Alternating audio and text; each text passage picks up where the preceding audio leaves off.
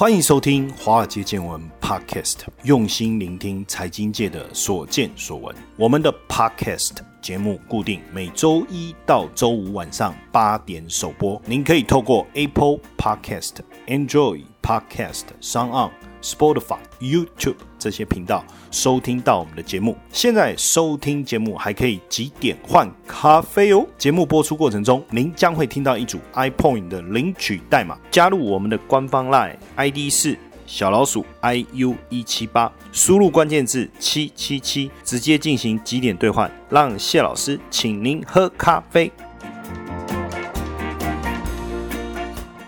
大家好，大家晚安，我是古怪教授谢承彦，欢迎收听《华尔街见闻》。周末过得怎么样呢？夫妻有恩爱一下吗？好，恩爱一下的定义很多啦，比如说出去吃个晚餐、看个电影、牵牵小手、逛逛街都算嘛，哈，不要每次都想到那个限制级的地方去。因为最近呢，我在做捷运的时候，就常发现你年轻人，大概高中生吧，就是会两个人就这样子抱在一起，站在我旁边呢。我还想说现在是怎样？你要不要去开一个房间？哦，不过他们的年龄应该是没有办法。那我儿子现在国三嘛，我是想说，靠，他如果他在捷运上跟别的女生这样成何体统啊？但是你知道当下很尴尬，坦白讲，我也没有什么勇气去跟他们说，哎，叫他们不要这样这么离谱，对不对？我说我看了很嫉妒，也不是啦，就是说基本上看到这样的一个场景，身为我也是父母，我都觉得说，啊，这样好吗？然后就看着他们一路到我。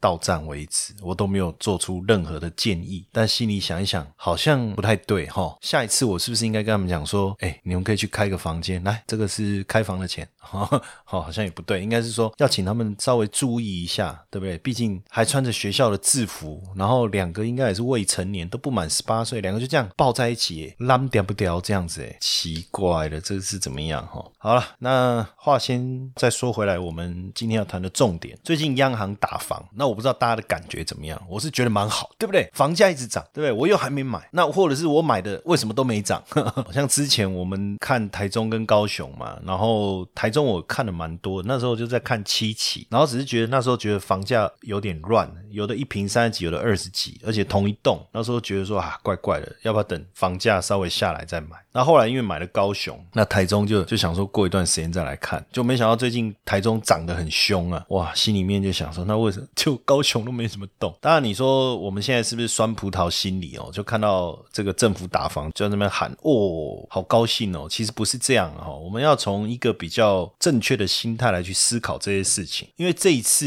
央行大动作的这个四大打房，它也不是打房，那打炒房又不太一样。连这个房屋市场的空军总司令张金二，他也是说全权到位。那过去一些行政院在宣示的打房措施，大家都觉得说啊，雷声大雨点小啊，高高举起，轻轻放下。哎，所以这一次央行的出动啊，算是蛮积极的。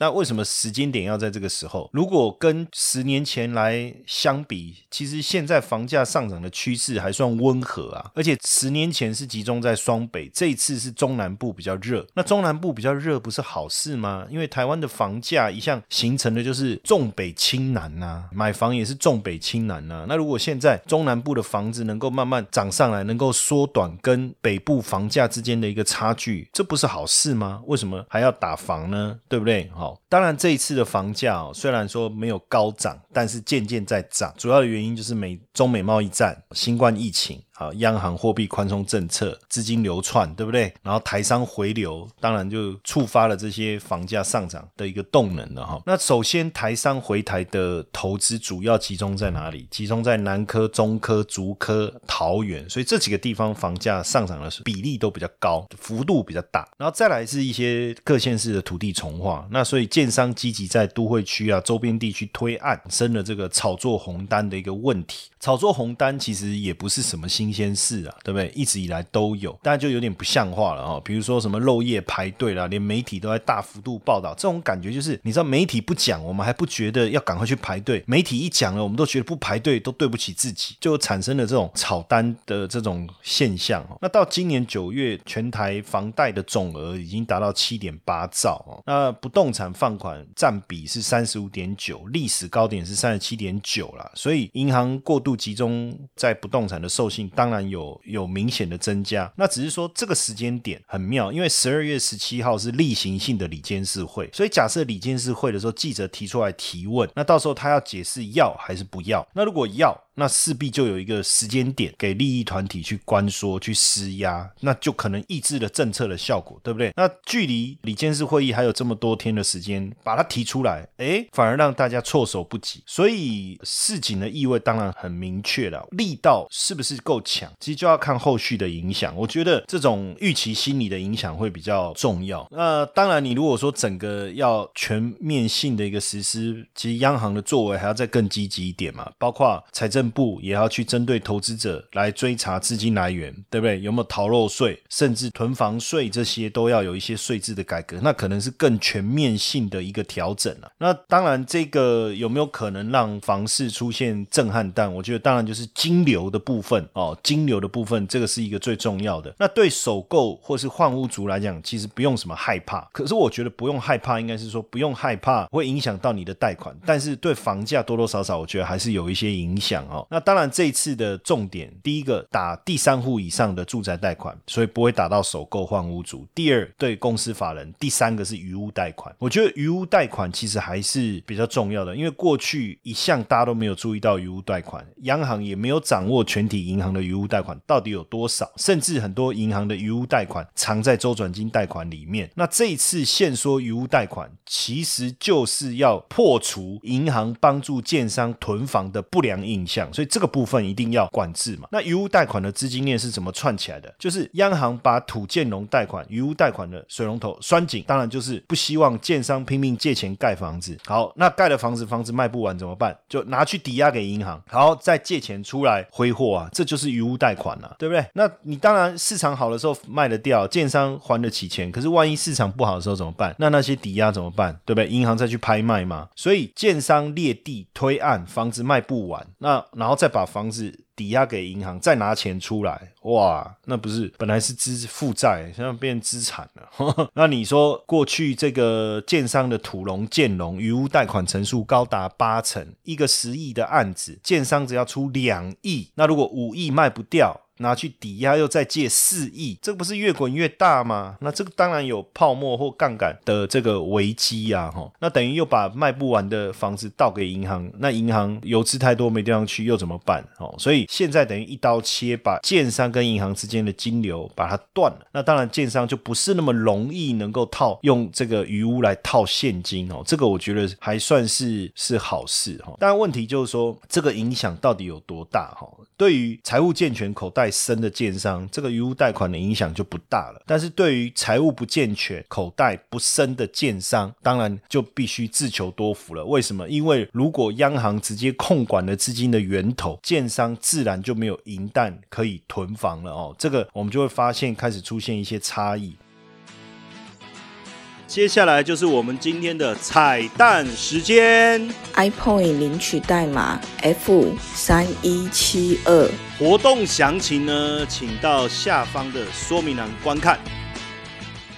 那到底各个区域的影响怎么样哦？实际上，当然就目前来看呢，这些网友也也开始，大家也在纷纷分享。像说以竹北来讲好了啦，那竹北的推案量虽然大，但是需求也大哈，而且都是买房自住的，基本上没有什么所谓的投资客这样的一个概念哦，所以房价跌的可能性比较小。因为竹北的投资啊，就建商关系户、中介投资客、竹科的主管跟竹科上班菜。男主那主要是买预售屋交屋之前换约卖掉，那普遍也都只有买一两间，那所以就算会修正，可能修正的空间反而比较不大。但是台中的话，哇，有人就说我特别点名北屯哦，为什么特别点名北屯呢？而且甚至网友说对北屯的影响啊，哈，可能三十趴起跳，因为推案量太大了，加上可能外围的都跑到北屯来炒房，所以可能北屯的影响会比较大。不过也有网友就蛮可怜的，在讲说。因为他刚好就是签约完，结果就说要打房，哈，那他就觉得说，那我看玩一周买就好。但实际上，当然房价可能会修正啊，但是修正我相信也不是一个像股票一样快速而且急速的下跌，哈，基本上大概就是温温的跌。但是对于一些比较属于郊区的地方来讲的影响，可能会比较大，哈。郊区的部分，我觉得影响会比较大，尤其是一些预售屋，哦，像近期投资客比较多的，像这个新竹预售市场，哦，基捷 A 七、青浦，哦，或者是台中这个部分，可能会受到的影响比较大。但整体来看呢，整体来看，我觉得，因为毕竟房价也还没有真的大幅度上涨，当然对于这个明年的成交的栋数来讲，确实有可能会些微的下修。今年。来看全台湾的移转栋数，大概有机会三十二万栋，明年可能下修到三十万栋，那应该也是微幅的下修。那当然，我觉得整体影响还是郊区的部分会重一点啊，因为你说以市中心来讲，这个生活机能、交通、学区都很健全啊，但是郊区很多是在整个都会边缘哦，那它的交通、学区、生活机能对比来讲，当然没有市中心这么好。还有一个就是推案几乎都。在郊区嘛，所以这个部分的影响可能会比较大一点。当然，如果说真的有就是要自住要买房的这个我们的听众朋友，那你当然等一下看看这个政策打房的效果怎么样。因为按照二零一零年打房的一个历史哈，当时房价大涨，所以第二波的信用管制它针对地区开始出来了，而且后来又开始升息。可是这段时期房价都还是一直温和的上涨，一直到第三波，包括豪宅实价。登录揭露不动产交易讯息，甚至第四波的信用管制，全国性的信用管制的时候，房价持稳一段时间，哎，才开始大幅度的修正。所以你会发现哦，开始打房，房价也不会马上掉。以二零一零年来讲，一波又一波的措施，大概花了三四年的时间。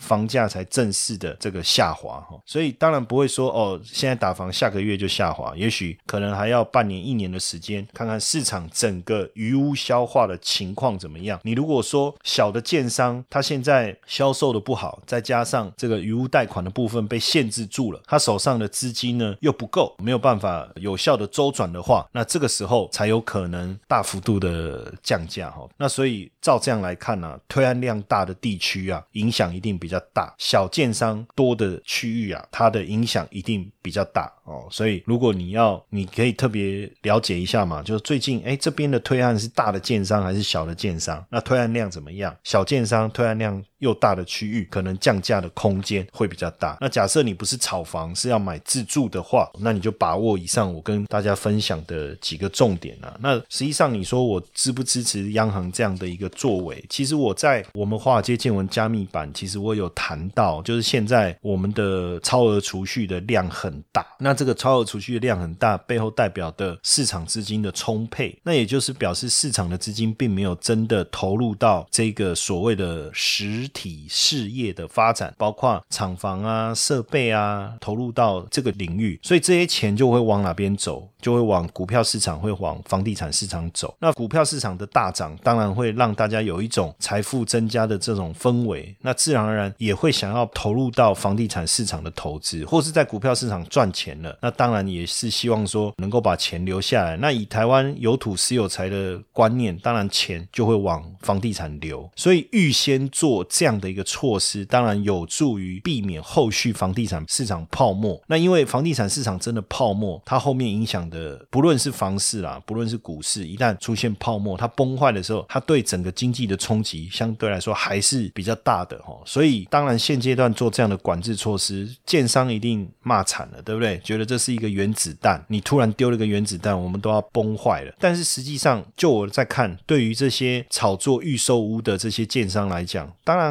有什么好的？你知道很多预售屋是这样，他一平二十万，让那个那个什么投资客先先用二十万先抢，抢了以后呢，就说完售。那完售以后呢，投资客再用二十二、二十三万卖出去。好，等到他用二十三、二二、二三卖出去以后，建商推下一批的建案，又从二四、二五开始起跑，一样，投资客先先扫货，扫完货以后，到时候盖好卖出去，或者中间转手卖出去，可能又卖二七、二八，然后下一批建案他又盖二九、三十。那实际上这根本就是一个空手套白狼嘛，根本就是一种炒作的，根本不是因为市场正常的供给跟需求所带动房价的一个上涨。那请问一下，那你说买在高档的这些自住客，那就活该该死吗？当然不是这样啊，所以要抑制建商的这个行为。过去看行政院也没有什么特别的手腕或手段能够来抑制这个行为啊，那他们没有想清楚啊。当然你说背后有什么考量，我们不讨论嘛。但是重点还是在于金流嘛，你一定要断金流那你断金流怎么断？不是断一般人要买房子的金流，是断那些炒作房地产投资客跟建商的金流。所以他现在哦，第四屋以上。哎，很好啊。然后你说断这个土龙建龙很好啊。基本上你说如果真的要搞囤房税，其实也很难。为什么？因为根据房屋税条例啊，本人配偶未成年子女三户内可适用自住房屋税率一点二趴，第四户非自住要课囤房税，税率是一点五到三点六。但是具体是一点五到三点六，哪哪一个范围多少，那由地方县政府个别来去定定跟实施。二零一四年以来实施以来，只有台。北市宜兰跟连江有在实施差别税率啊，大多数就反正就是克一点五啊，就最低一点五，他也不管你第四户，然后你要克到三年，他也不管。那地方政府主要怕怕什么？就怕建商反弹呐，所以就不愿意配合中央啦。那你看建商房子盖太多卖不完，是不是囤房？那房屋税率哎，采用最低一点五，那口袋深的建商有差吗？而且如果他又能够跟银行融资，对他的资金的一个周转来讲也没有影响啊，那根本就不痛不痒啊。所以囤房税要实施，如果有它的困难的话，那当然由央行来祭出这个土龙建龙的这一招，我觉得这样的影响力才能够这一拳呐打出来的影响力才有了，要不然基本上我们隔山打牛啊，打到后面那个拳的威力都几乎都不见了，甚至你直接讲那地方政府打假球，央行直接来控管资金源源头，让建商没有银贷可以囤房啊，那实施信用管制以后，哎，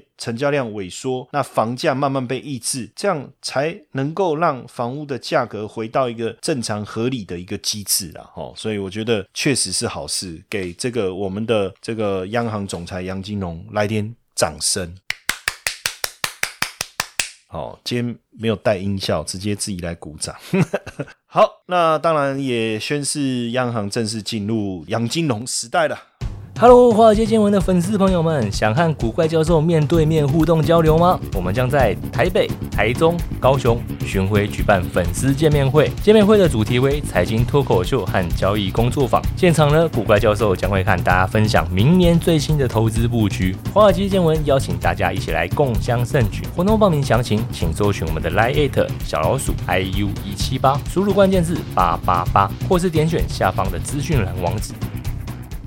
好，那十二月十九高雄，十二月二十台中，我们的华尔街见闻粉丝见面会，邀请大家一起来参加。十二月二十二号、二十三号在台北，二十二号是下午，二十三号是晚上。那如果要了解活动详情，已经报名的可以直接在下方文字栏的部分找到这次活动的连结。哈，各位可以直接到我们的活动网页上面了解整个活动详情，然后呢，赶快报名来参加我们这一次很。难得十二月底圣诞佳节之前跟大家的一个见面会。好，那继续我们来看这一次的。K Y 风暴，每次我都讲说 K Y 就是你如果买这个股票，然后 K 到你脸都歪掉。什么叫 K Y 股？哈，就是注册在，就是有些股票有没有？比如说什么讯星 K Y、康友 K Y 有没有？涛地 K Y，就是它后面会有一个 Dash K Y。比如说台积电后面就没有 K Y 两个字啊。那以前我都说 K Y 就是把你 K 到脸都歪掉。哈，K Y 就是注册在开曼群岛。哈，那开曼怎么拼？是 K A Y M A N 啊，Cayman。那所以为了取取那个音嘛，所以直接就 KY 哈。那他们是以境外公司的名义回台湾挂牌。那因为有些公司以前可能在香港或新加坡挂牌，可是当地股市的本益比跟成交量都偏低，回来挂牌还不错，因为对业者来讲，回来挂牌就是筹资嘛，然后提高知名度嘛，所以很多在国外注册的这些公司就注册在开曼群岛就回来挂牌。那他为什么要注册在开曼群岛？还不是为了避税？因为开曼是一个避税天天堂嘛。那其实到目前为止哦，有一百一十家左右的 KY 股票上市公司哈。那买 KY 股呢可以节税，为什么呢？因为我们的台湾课税是采属地主义。那注册在开曼的公司，他发给你的股利属于境外所得，所以在台湾领的股利是属于境内所得。那如果是 KY 公司所发给你的股利属于境外所得，如果你的境外所得没有达到六百七十万啊，那就免课税。所以这个也是当时大家会想要买 KY 股票，然后参与股利发放的一个诱因呐哈。那不过最近就很多 KY 的公司出问题嘛，你看像康友，然后后来又有涛地、凯翼、VHQ、英瑞，哇，这些出现问题，持续性的一个暴雷。你看康友爆发掏空，接着就是我刚才讲这些公司都是 KY 股，这些都是 KY 股。那这个涛地呢，就在十一月底公布前三季财报，既然惨赔一点五个股本，可是过去每年获利一个股本啊，最高价格二零一四年上市后还最高涨到两百五，那怎么后来只剩三十五？那亏损到这么严重，这都有问题。然后还有包括凯翼 KY，它是做锅具的，由这个吴宗宪跟他女儿 Cindy 代言的。那也因为公司内部的内控缺失，哎，既然也导致了多笔的巨额转让交代不清，所以证交所也决定把它打入全额交割股，而且甚至还传出说什么签下这个氢原油、氢质循环油的销售合约被诈骗超过十亿，这瞎杀小，这到底在讲什么？就是一个公司怎么会出现这些这么多的一个弊端？那所以到底金管会是不是应该要好好出手来全面性的强化对 KY 公司的监理，甚至全面性的彻查？所以金管会现在决定出手，证交所也寄出几个非常重要的这个未来监察的一个重点哈，包括加强看管 KY 股。所以从明年开始，KY 股本来第二季的财报是由原本的会计师合约改为查核签证，而且要求 KY 公司要强化资讯的公开，增加法说会的频率，还有审计委员会的职能。同时呢，也要求会计师要注意 KY 股的公司的存款有没有过度集中在某些金融机构这样的一个问题。那当然，这样也会让签证会计师感到压力，所以逼这些 KY 公司的真实的财务状况会突然现形。所以为什么最近包括英瑞、包括 VHQ、包括涛地、包括凯翼就突然传出大幅亏损，就是这个原因。那像英瑞第三季就亏了五点四六，股价直接从六十六块跌到票面附近。那 VHQ 是第三季亏十三点四三，哼，真是很夸张。你知道二零一八年五月的时候，股价还在两百四十，现在只剩四十块附近哦。那凯翼的话，也因为遭到诈骗，那股价呢也从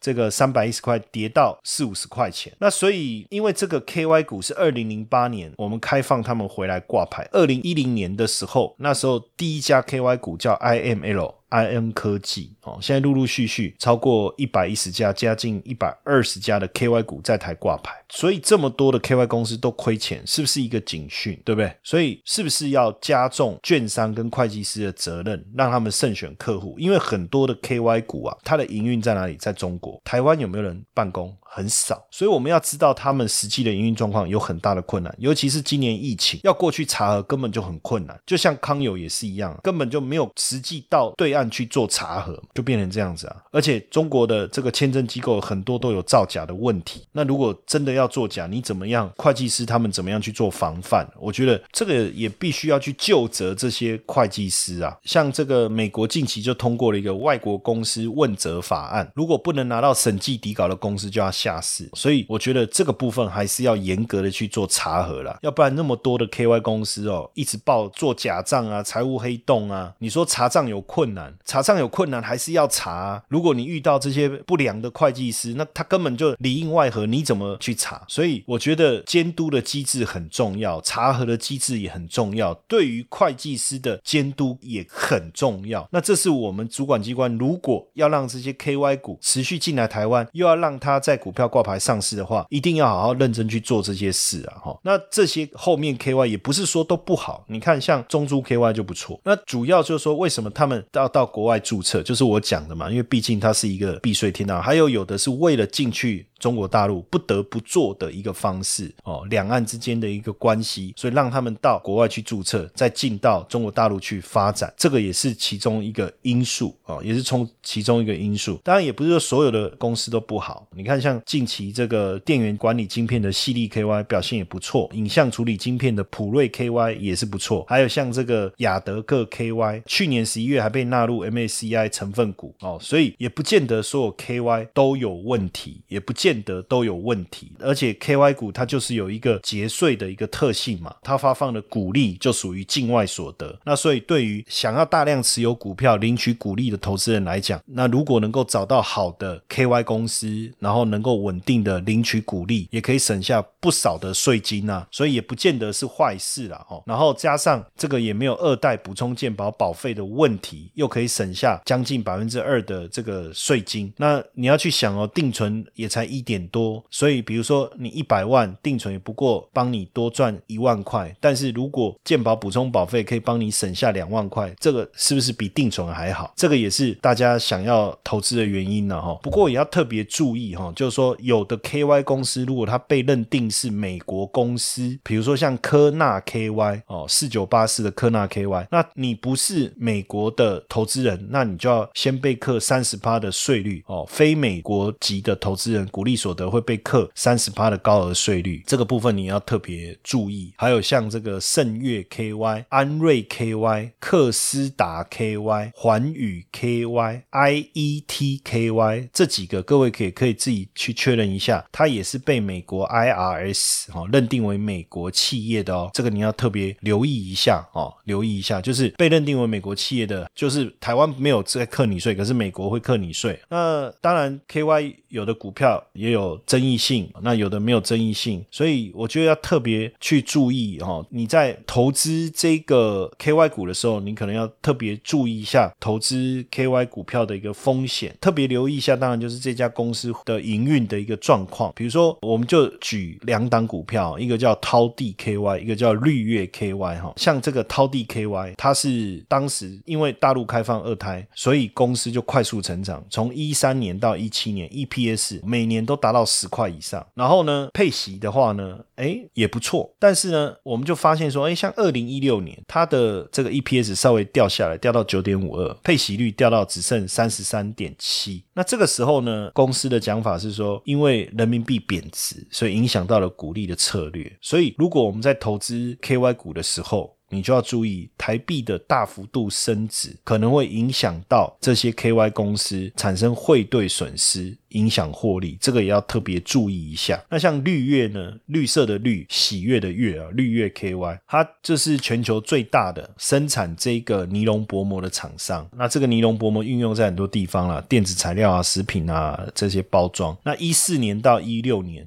连续三年 EPS 也都在十块以上，看起来是非常好，而且股利发放每年大概都二点五三块，也非常好。那到了二零一七年、一六年，EPS 是十一点一七的创新高，大家就。想说，哎，可以再拿很大的红包，可是没想到现金股利只发了零点一二，那为什么会发生这样的事情？他说啊，因为大陆外汇管制的关系，所以他没办法顺利的把资金汇回来，所以你看投资 KY 股就可能遇到这两个问题，我觉得也是要。特别注意的哈，那当然 KY 股有节税的优点，有不错的，有些股票的值利率也不错，但是很多公司的负面的评价很多，这个你要特别注意。也就是说，不要把重心都放在 KY 股啦，我觉得。然后加上他们的财报公布的透明度没有像台湾公司的股票透明度这么高，这个我觉得也是要特别留意。除非你有办法深入了解他们的营运状况。那另外一个当然就是说，不要觉得说哦 KY 可以节税就把。所有的资金都放在 KY 股票上。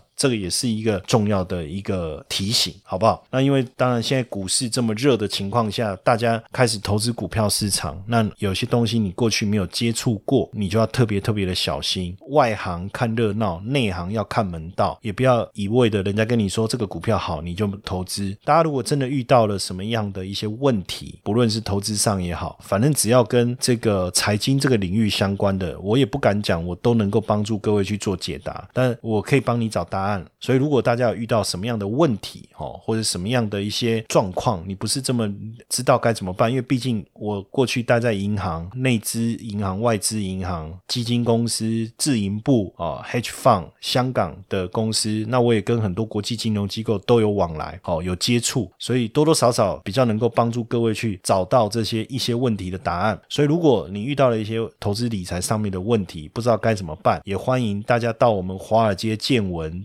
粉丝页上面留言，看到我就尽量来回复给大家，好不好？帮助大家在投资理财这一块。哦，能够尽量减少会遇到的阻碍跟障碍。那大家真的哇，资金成长长大了，记得就回来抖内一下我们哈。我们现在有开放抖内 哦，最近有很多我们的听众朋友，呃，也真的很很开心哦。然后陆陆续续我们都有收到很多的抖内。那当然，这个就是我们叫水洗啊，哈哈，水洗。重点就是有问题，尽量可以来提问，没有问题。那我我们也会收集大家的问题，也一起在节目当中来回复大家。家，因为也许有的人跟你遇到同样的问题，但是他不知道怎么问，或是不敢问。那我们一起在节目当中回复给大家，哎，别人听了也顺便得到解答，也是一件好事，好不好？就是多一点互动，我觉得不是坏事哦。有什么问题尽量提出来问，大家也不要客气哦。那能够帮助大家解答，也会尽量帮助大家。那我们这次圣诞节前的一个非常重要的粉丝见面会，也邀请大家一起来参加，好不好？OK，希望到时候现场也能够跟大家见面。那在下方。的文字上有详细的说明，然后到哪边去报名，报名页也有说明整个活动的一个流程。OK，那今天晚上也谢谢大家的收听，晚安。